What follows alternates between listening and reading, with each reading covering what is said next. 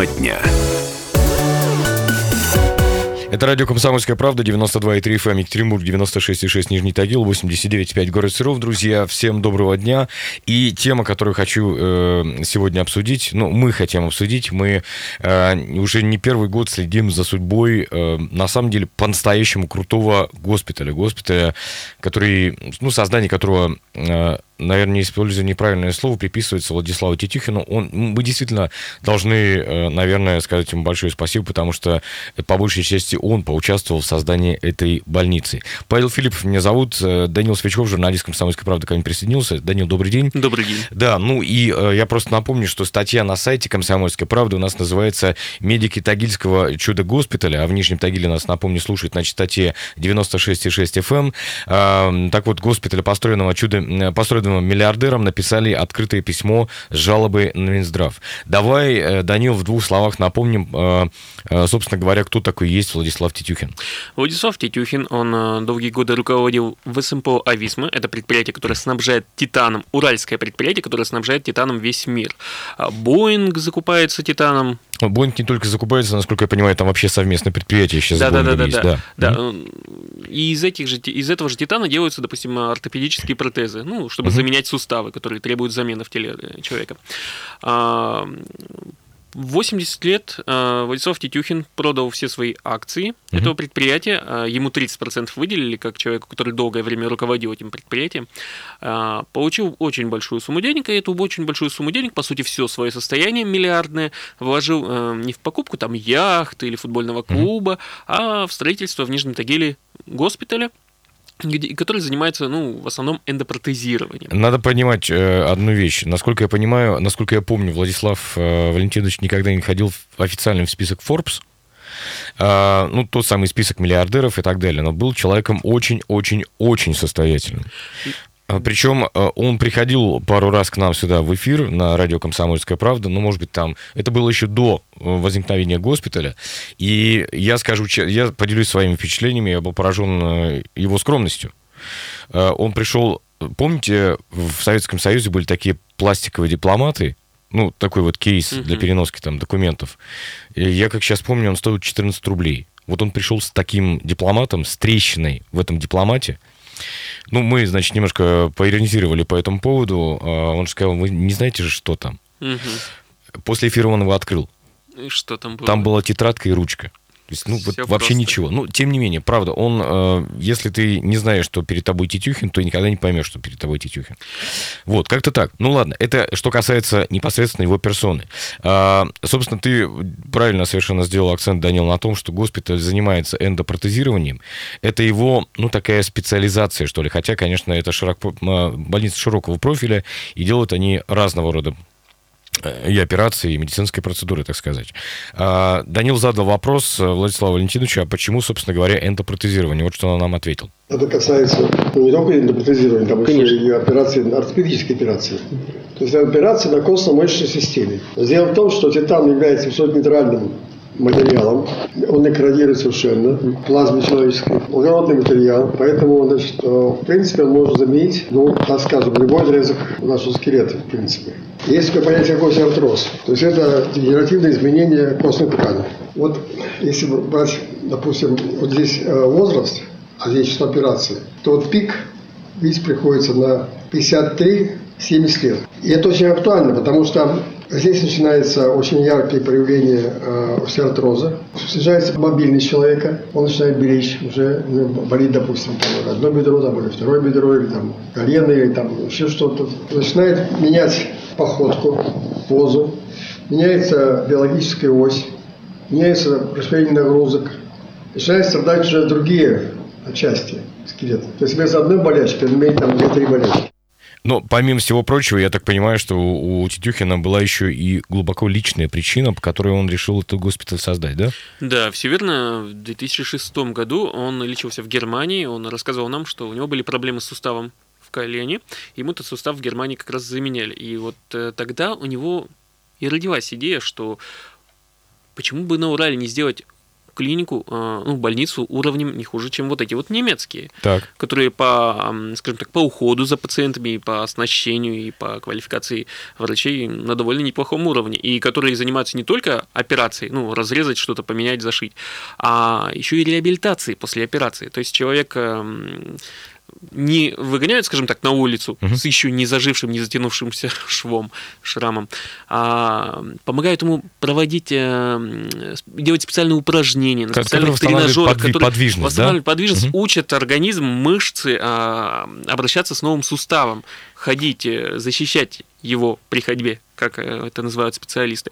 Так. И там интересные вещи есть, например, что в Германии таких пациентов а, вообще в Альпы отправляют на реабилитацию, и они там среди природы и гор а, учатся снова владеть своим телом, своим организмом так. после этой серьезной операции. И почему бы не сделать что-то похожее здесь у нас на Урале? Альп у нас, конечно же, нет, ну, наши ну, уральские горы. горы да. да, но они не такие высокие, конечно же. И... Но у нас все-таки тоже можно сделать реабилитацию, которая mm-hmm. будет после операции проводиться. Неделя, две недели, пока человек не восстановится. Причем нужно понять еще одну вещь. Смотрите, а, в вообще-то вот то, э, о чем мы говорим сейчас, то самое энтопротезирование, еще, ну, не знаю, там лет 15-20 назад это казалось, ну, если не чудом, то это, это что-то вот, это, это правда, это новинка была, и я думаю, что таких пациентов было еще не, не очень много. Сейчас э, такие операции, в принципе, уже поставлены во всем мире на поток, и это здорово, что людям вообще помогают э, в еще достаточно продуктивном возрасте там восстановиться и вести дальше активный образ жизни. Это здорово. Да, причем причем вот тут интересный момент, что э, дело не в том, что пациентов раньше таких не было. Пациентов-то всегда хватало. Конечно. А вот э, была очередь на эти операции по замене сустава, на эндопротезирование. И года четыре назад у нас в регионе только эту очередь удалось э, убрать. Ну, угу сократить, так как ну, появились возможности оперировать всех, кому надо. А, а так по... года 4 назад и возник госпиталь Тютюхина, кстати, надо да, сказать. Да, да, это тоже э, на это повлияло. Но э, по возрасту этого заболевания, э, я вот побывал в этом госпитале Тютюхина, mm-hmm. пообщался с пациентами, могу заметить, что далеко не всем из них больше 50 лет, скажем так. То есть есть и моложе? Есть молодые абсолютно парни, 30-летние, просто 30-летний парень перед тобой стоит, но у него недавно сделали операцию, он говорит, что вот пару лет уже мучается, ходит, сустав требовал замены. А сейчас мы прооперировали, он хорошо себя нормально чувствует, реабилитацию проходит, но говорит, что вот что-то второй сустав э, тазобедренный с другой стороны начинает болеть, и, возможно, ну, там тоже операция нужна Смотри, будет. здесь ведь еще один есть важный момент, огромное количество, и мы дойдем еще до, до отклика пациентов обязательно, да, а, но я так понимаю, что огромное количество людей э, с распространением автомобилей, у нас сейчас взрывная такая автомобилизация произошла, взрывная по э, степени, по скорости распространения, да, и, соответственно, люди в аварии попадают, да, и травмируются, и это достаточно тяжелые травмы, которые требуют потом оперативного вмешательства. И э, есть еще и такая категория пациентов, которым нужна замена там, сустава или части кости, или там э, позвон... на позвоночнике какие-то операции, э, и эти пациенты вполне еще молоды. Да? Да, абсолютно молодой. Был другой, допустим, пациент элементарно в госпитале Тетюхина, который с нами пообщался. Он э, занимался спортом регулярно. Так. Футбол, лыжи.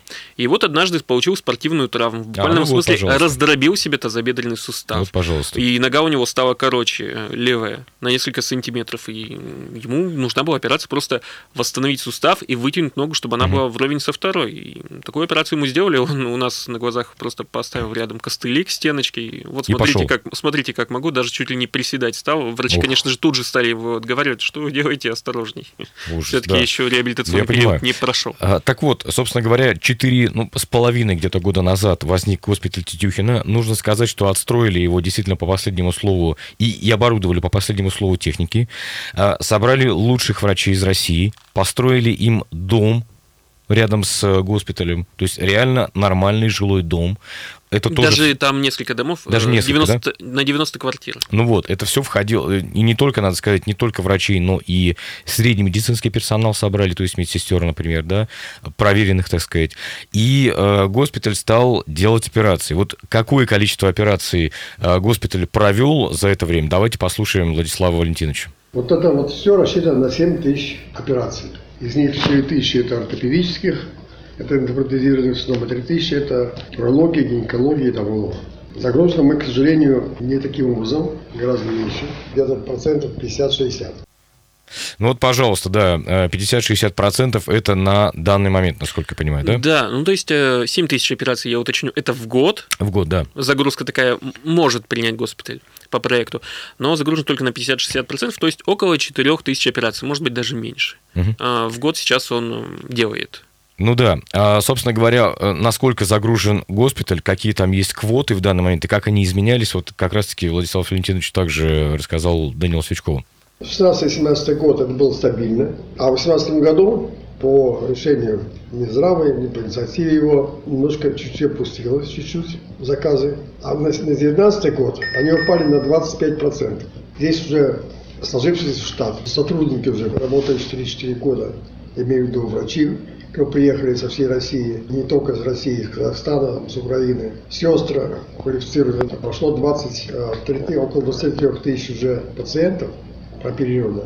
Вижу только позитивные отзывы. Да, да, только позитивные отзывы, действительно. Я тоже слышал только позитивные отзывы, и у меня есть несколько знакомых, которые там прооперировались, причем их не принимали нигде. Говорили, что нет квот, нет квот, и э, я скажу честно, то есть я э, реально им рекомендовал добиваться, чтобы им э, выписали направление именно туда. Они этого добивались, и их там оперировали. Я не знаю, причем, что, в чем была сложность, почему нельзя было сразу туда написать направление, и тем не менее вот они получали там совершенно бесплатную медицинскую помощь вот такого, такого характера. Ну, кстати, да, среди пациентов, с которыми мы тогда общались, очень многие хотели с нами тогда пообщаться, когда мы приехали, а, был и один такой человек, ну, имя назвать уж не буду, угу. который рассказывал а, при нас, что он обращался в несколько больниц, чтобы ему заменили сустав, потому что у него уже боли очень сильные были в тазобедренном суставе. Везде ему отказывали, и он уже, ну, грубо говоря, не знал, что делать, и хотел уже просто ну, лишить себя жизни. Ужас какой. Да, ну ему вот помогли, к счастью. Ну вот такая вот история. Да, друзья, мы продолжим наш разговор про госпиталь Тетюхина после блока рекламы на радио «Комсомольская правда». Оставайтесь с нами.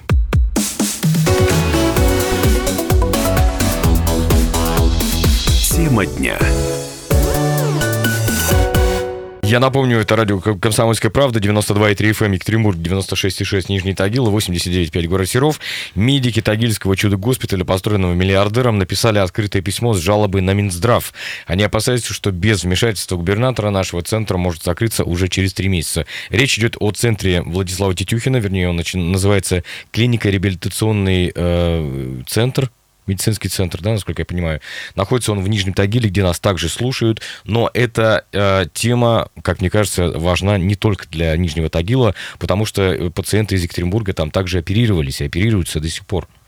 А, вот. А, так вот, я напомню, э, меня зовут Павел Филиппов, Данил Свечков с нами также. Э, Данил пообщался с Владиславом Валентиновичем какое-то время назад, и э, мы решили сделать эту тему для того, чтобы тоже как-то, знаете, поддержать интерес к этому госпиталю. Кстати, до Э, блок рекламы э, Владислав Валентинович рассказывал, что госпиталь рассчитан на 7 тысяч операций э, в год. Для понимания, те 25%, которые срезали на данный момент, то есть в 2019 году квота по, по полисам ОМС, обязательно медицинского страхования, по госзаказу, так сказать, 3,5 тысячи операций. Да, ну, то есть да? Э, тут надо понимать, в чем суть. Э, клиника это частная, ну, госпиталь это частный, понятное дело, но там всего 2% операций делаются платно, а остальные делаются бесплатно. То есть человеку нужно заменить тазобедренный сустав, он приходит туда, ну и по полису делает, а потом угу. уже государство возмещает госпиталю вот расходы на эту операцию. Ну вот, да. Да, это 98% примерно. 98%, да. Да, и сейчас э, ну, в госпитале уверяют, что снизили количество, которое они могли делать раньше, mm-hmm. на 25% вот таких вот операций, бесплатных, в кавычках, разумеется. Вот. И для дальнейшего развития госпиталей жизни госпиталя надо увеличить до 7 тысяч, довести количество операций таких. Но сейчас они уверяют, что у них снизили mm-hmm. это количество. Ну, вот три с половиной тысячи, там э, есть у нас более точные цифры даже, да, та самая квота, которую госпиталь получил на 2019 э, год, я напомню. Ну, а вот как э, Владислав Тетюхин прокомментировал, а он же, я напомню, производственник с огромным стажем, руководитель э, успешного, успешного, надо сказать, производства успешного завода, э, который зарекомендовал себя на мировом уровне. Вот как Владислав Тетюхин прокомментировал уменьшение квот, он сравнил э, это с удушением предприятия настоящим. И даже провел параллели с Великой Отечественной войной. Вот, допустим, э, я проработал больше полтинника лет на заводе, это, это вообще немыслимо. Что такое из завода снять 20%? Вот все, погубить завод, нокаутирующий удар. И потом это же объясняется, если требуется, допустим, ну мало ли, есть объективные там, факторы, данная продукция снимается с производства или уменьшается, потому что они не, не востребованы. А здесь что? Во время войны, помните, колхозы, заводов, дарили кто-то там деньги на танк, кто-то там на что-то делали. Значит, вот представьте себе, он дарит танк или там самолет, а говорит, пошел ты своим самолетом подальше, летай в другом месте, а здесь тебе нечего делать. Ну вот, э, да, мне кажется, очень э, такая точная параллель проведена была, да? По тому самому удушению. Вот. Эм, друзья, что вы думаете на этот счет? Хотелось бы какие, какую-то вашу обратную связь. То есть, э, насколько а, я, без, не называя фамилии и имен сейчас, вот какую вещь скажу. Значит, мы, конечно, послушаем еще и отзывы пациентов, они у нас тоже есть, разумеется, и комментарии Минздрава Свердловского, но э, та обратная связь от медицинского сообщества нашего региона, которую я слышал, так сказать, в кулуарах, что называется, да, э, состоит вот в чем, что Тетюхин, мол, построил некий такой, возвел себе памятник, э, и э, проблема в том, что он не согласовал это строительство ни с кем, хотя для меня это тоже как-то спорный момент, тем не менее, что нужно его, это, это самый госпиталь было строить севернее, тогда бы он получил статус межмуниципального и был бы загружен заказами нормально. В чем сложность загрузить его заказами сейчас, я, сказать честно, не понимаю. Ну, вот правда не понимаю. Почему ну, в Нижнем Тагиле не может быть межмуниципального госпиталя, не, не знаю. Но это еще раз я подчеркну, может быть, я не совсем допонял, так сказать, ту ситуацию, которая связывается, но, э, складывается. Но, во всяком случае, мне это было озвучено именно так. Вот такие, такие дела. Да, ну и, собственно говоря, сейчас э, комментарии э, Министерства здравоохранения Свердловской области. Э, вот что Минздрав говорит по поводу ситуации с снижением квот. Квоты Свердловской области выделяются в соответствии с российским законодательством, нормативными базами и потребностями населения в данном виде медицинской помощи.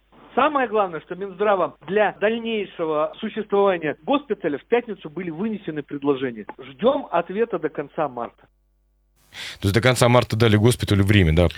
А, да, там произошла встреча в Нижнем Тагиле uh среди работников медицинской сферы, а, в том числе и госпиталя Тетюхина. uh Обсуждалось, в том числе и вопрос э, о том, что можно деятельность этого госпиталя расширить. То есть, э, да, эндопротезирование они делают, но они делают еще и много чего другого, но расширить свою деятельность. Например, как вот нам объяснили в областном правительстве, госпиталю Тетюхина предложили ну, сделать детскую больницу у себя uh на территории, и принимать, к примеру, неотложных пациентов. Ну, это скорую, допустим, так. чтобы к ним направлять. Так как, ну, возможностей оперативного вмешательства все это в госпитале есть, то есть э, почему бы не расширить свою деятельность? Угу. Ну, сам Владислав Тетюхин, мы позже спросили его, как он на это реагирует, он положительно отозвался вот этой инициативе, о том, что Минздрав посоветовал сделать, но при этом ответил, что да, пациентам это будет несомненная польза, это хорошо, но для того, чтобы э, госпиталь продолжал работать, надо все-таки э, увеличить загрузку по эндопротезированию до Сейчас. проектных мощностей. Да. да. А, тут есть еще один важный момент. И я думаю, что Владислав Тетюхин, как производственник, да, а, понимает, что вот то, что предложено, взять детскую больницу и неотложную медицину еще, да, это а, все равно, что если бы нужно было перестроить производство или добавить новые, новые какие-то отрасли, новую продукцию. Это не происходит в одночасье. Ты не можешь просто так прийти и сказать, все, с завтрашнего дня здесь будет детский кабинет или с завтрашнего дня вот сюда будет приходить скорая. Так не делается. Так не делается. И э, здесь мне, ну, как бы, да, то есть в перспективе, наверное, это было бы здорово и замечательно. Тут меня немножко удивляет э, позиция Минздрава, вот, который говорит, что на этот год, например, на 2019, э, нам, кстати, не удалось с ними связаться вот сегодня и э, опросить, какова будет ситуация на сегодняшний день, но тем не менее. Э, позиция Минздрава меня удивляет вот почему. Потому что э, они говорят, что вот на этот год у нас есть там такой-то запрос, ну, я сейчас, конечно, упрощаю очень, да, запрос по квотам по необходимости вылечить там столько-то людей. Но ведь в, моей, в моем понимании количество людей, которые нуждаются в эндопротезировании, оно из года в год примерно одинаковым остается, оно не меняется. Или нет? В Минздрав, когда мы попросили ну, разъяснить вот этот момент, все-таки, что происходит, а, объяснили следующим образом. Четыре года назад, допустим, у нас была очередь на эндопротезирование. Э, то есть люди ждали подолгу, чтобы им сделали, заменили, проте, э, заменили сустав. Но затем у нас появился госпиталь Тетюхина, затем другие, стало, да? другие больницы тоже ага. подключились. Сейчас у нас в регионе 15 больниц занимаются эндопротезированием, 14 из них государственные, и одна вот это госпиталь Тетюхина, частная. Угу. И таким образом сейчас объясняют в Минздраве, очереди нет. Чтобы дополнительных а. пациентов дать госпиталю Тетюхина, их придется отобрать у, у государственных больниц. Вот дело. Да, это вот такой у них подход. И каждый квартал пересматривается вот это вот распределение пациентов. И если вдруг каким-то образом появятся новые пациенты, то их э, сейчас, возможно, в приоритетном, в, приори, ну, в приоритетной очереди э, отдадут госпиталю Тетюхина. И их добавят в ту самую квоту. То есть квота тоже пересматривается. Да, возможно, это пересматривается каждый квартал. Ага. Но сейчас вот э, пациентов якобы новых просто нет. Их а неоткуда взять. Тетюхин сказал, что все довольны, э, он не слышал негативных отзывов да, о, о, о своей больнице, угу. и действительно вам удалось пообщаться с пациентами. Вот э, предлагаю послушать одного из них, зовут его Анатолий Белков, и он рассказал, как именно он получил квоту в этот самый госпиталь. То есть бесплатно да, здесь бесплатно, я попал по квоте. Болезнь началась, я думаю, что может быть от аварии, попадал в аварию и по работе ударялся на этот сустав. Я не знаю, не могу сказать, но сустав очень долго болел. Ну, авария просто на машине. Дорожники вылили будрон, а знаки не поставили. Ну вот, я долго мучился, где-то около 13-14 лет мучился. Но в Крыму мне было легче, у меня летом практически не болело. Обострения начинались осенью и зимой. При ходьбе именно сустав, сустав, представляете, вот вы ходите, и сустав у вас постоянно болит, постоянно приходилось прикрамывать. Естественно, я выбрал эту клинику. Я написал э, по почте, написал заявление, выслал свои данные и ждал. И быстро открыли квоту. Симферополе это стоит 260 тысяч. В Москве это стоит около 400 тысяч. В Питере там тоже около 400 тысяч. Но там э, только лежишь, например, 5 дней, на шестой тебя выписывают. Все, даже на платно. Реабилитации нет. У них вообще во всех вот этих клиниках, которые делают, у них нет реабилитации. Ну вот я напомню, что это один из пациентов госпиталя, э, которого зовут Анатолий Белков. Вот, э, собственно, так он и получал эту самую квоту. Вот такие дела, друзья. Ну, э, я бы хотел просто еще зачитать несколько сообщений, которые вот мы получили. Удивительная ситуация в стране, денег нет на здоровье россиян, а помогаем всем, кому можем в мире. И при коммунизме также было. Иностранным студентам по 400 долларов стипендии платили, а русским только если нет троек. Вот и шли студенты работать, чтобы выжить, и, естественно, стипендий не было, так как времени учиться тоже не было. Почему свои граждане стране не нужны? Тетюхин выстроил на свои деньги центр, ни благодарности никакой от государства, ни помощи. Данил, кстати, а только ли на свои деньги? Или там было какое-то ча- Нет, нет, разумеется. А, ГЧП, Владислав да? Тетюхин рассказывал, что он, э, когда продал свои акции, он деньги, получившиеся, вложил э, в строительство, но потом внезапно курс изменился, ну, курс валюты, и денег, цены подросли, и денег, которые он э, вложил в госпиталь, оказалось, что их не хватает. Там около 3 миллиардов рублей. Угу. В итоге он попросил помощи государства, ну, региональное правительство, и да, э, через общем правительство области тоже около 1 миллиарда 200 миллионов, ну, такая примерная сумма, выделил на строительство этого госпиталя. То есть, да, это и деньги Тетюхина, и деньги области. То есть нужно помнить. Слов нет еще пишут. Э, президент дает наказ облегчить жизнь простого народа, в Тагиле закрывает госпиталь. Детюхин бьется как рыба об лед, выпрашивая работу и финансирование. Э, кто что только ему не обещал. И местные депутаты, и области, региональный министр здравоохранения, самому Путину письма писали. Все без толку. Это вот пишется э, дама из Нижнего Тагила, насколько понимаю. А тагильчанам так этот центр помог. Все, кто там лечились, только хорошие могут сказать об этом центре. Люди, что же это делается, как так можно, что за враги народа сидят в кабинетах, куда губернатор смотрит. Хотя к нему тоже обращались, он в курсе. Значит, безнадега, лечитесь травами и самодельными настойками, дорогие тагильчане. Вы рылом не вышли, не видать вам хорошей медицины. Все так плохо? ну, Посмотрим, как в ближайшее время будет. Э, развиваться эта все, ну, вся, вся история. Да. Сам Владислав Тетюхин в письме коллективном, который медики да. написали, было указано, что если не предпринять мер, госпиталь через три месяца закроется. Мы ну, прямо спросили Владислава Тетюхина, правда ли, вот через три месяца все, если ничего не изменится, закроетесь? Нет, он сказал, что, ну, может быть, и не через три, может быть, через пять месяцев, может быть, вообще не закроемся, но а, если какой-то не изменится хоть как бы ситуация в лучшую сторону, то будет просто ист- будут истощаться силы у госпиталя, и в итоге это приведет к чему-то нехорошему. Люди уходят. Да? Да, да, люди увольняются, об этом нам уже рассказывали там, допустим, на, на посту медсестер. Мы Мгм. спросили, ну, как у вас вообще настроение? Рассказывают, что, ну, боятся за свое будущее, потому что перевелись сюда работать, а вдруг здесь работать в дальнейшем они не смогут. И плюс у нас у них были очень такие высококвалифицированные узкие специалисты, Да, да. а, нейрохирурги. Два человека приехали из других регионов Да, специально и в этот собирали по всей госпиталь. России, совершенно верно. Да-да-да. Найти ведь сложно хорошего нейрохирурга. Приходится в другой регион идти искать. Мгм. Они сюда приехали, но потом из-за того, что... уехать. Да, Да. загрузка Друзья, маленькая. мы следим за ситуацией и э, правда надеемся, что, что все разрешится хорошо, и этот уникальный реально уникальный госпиталь э, продолжит свою работу и желаем еще долгих лет Владиславу Валентиновичу Тетихину, которому сегодня 86. Ну, сегодня, в смысле, сейчас. Спасибо большое, Данил Свечков, Павел Филиппов, радио «Комсомольская правда». Оставайтесь с нами, друзья, не переключайтесь.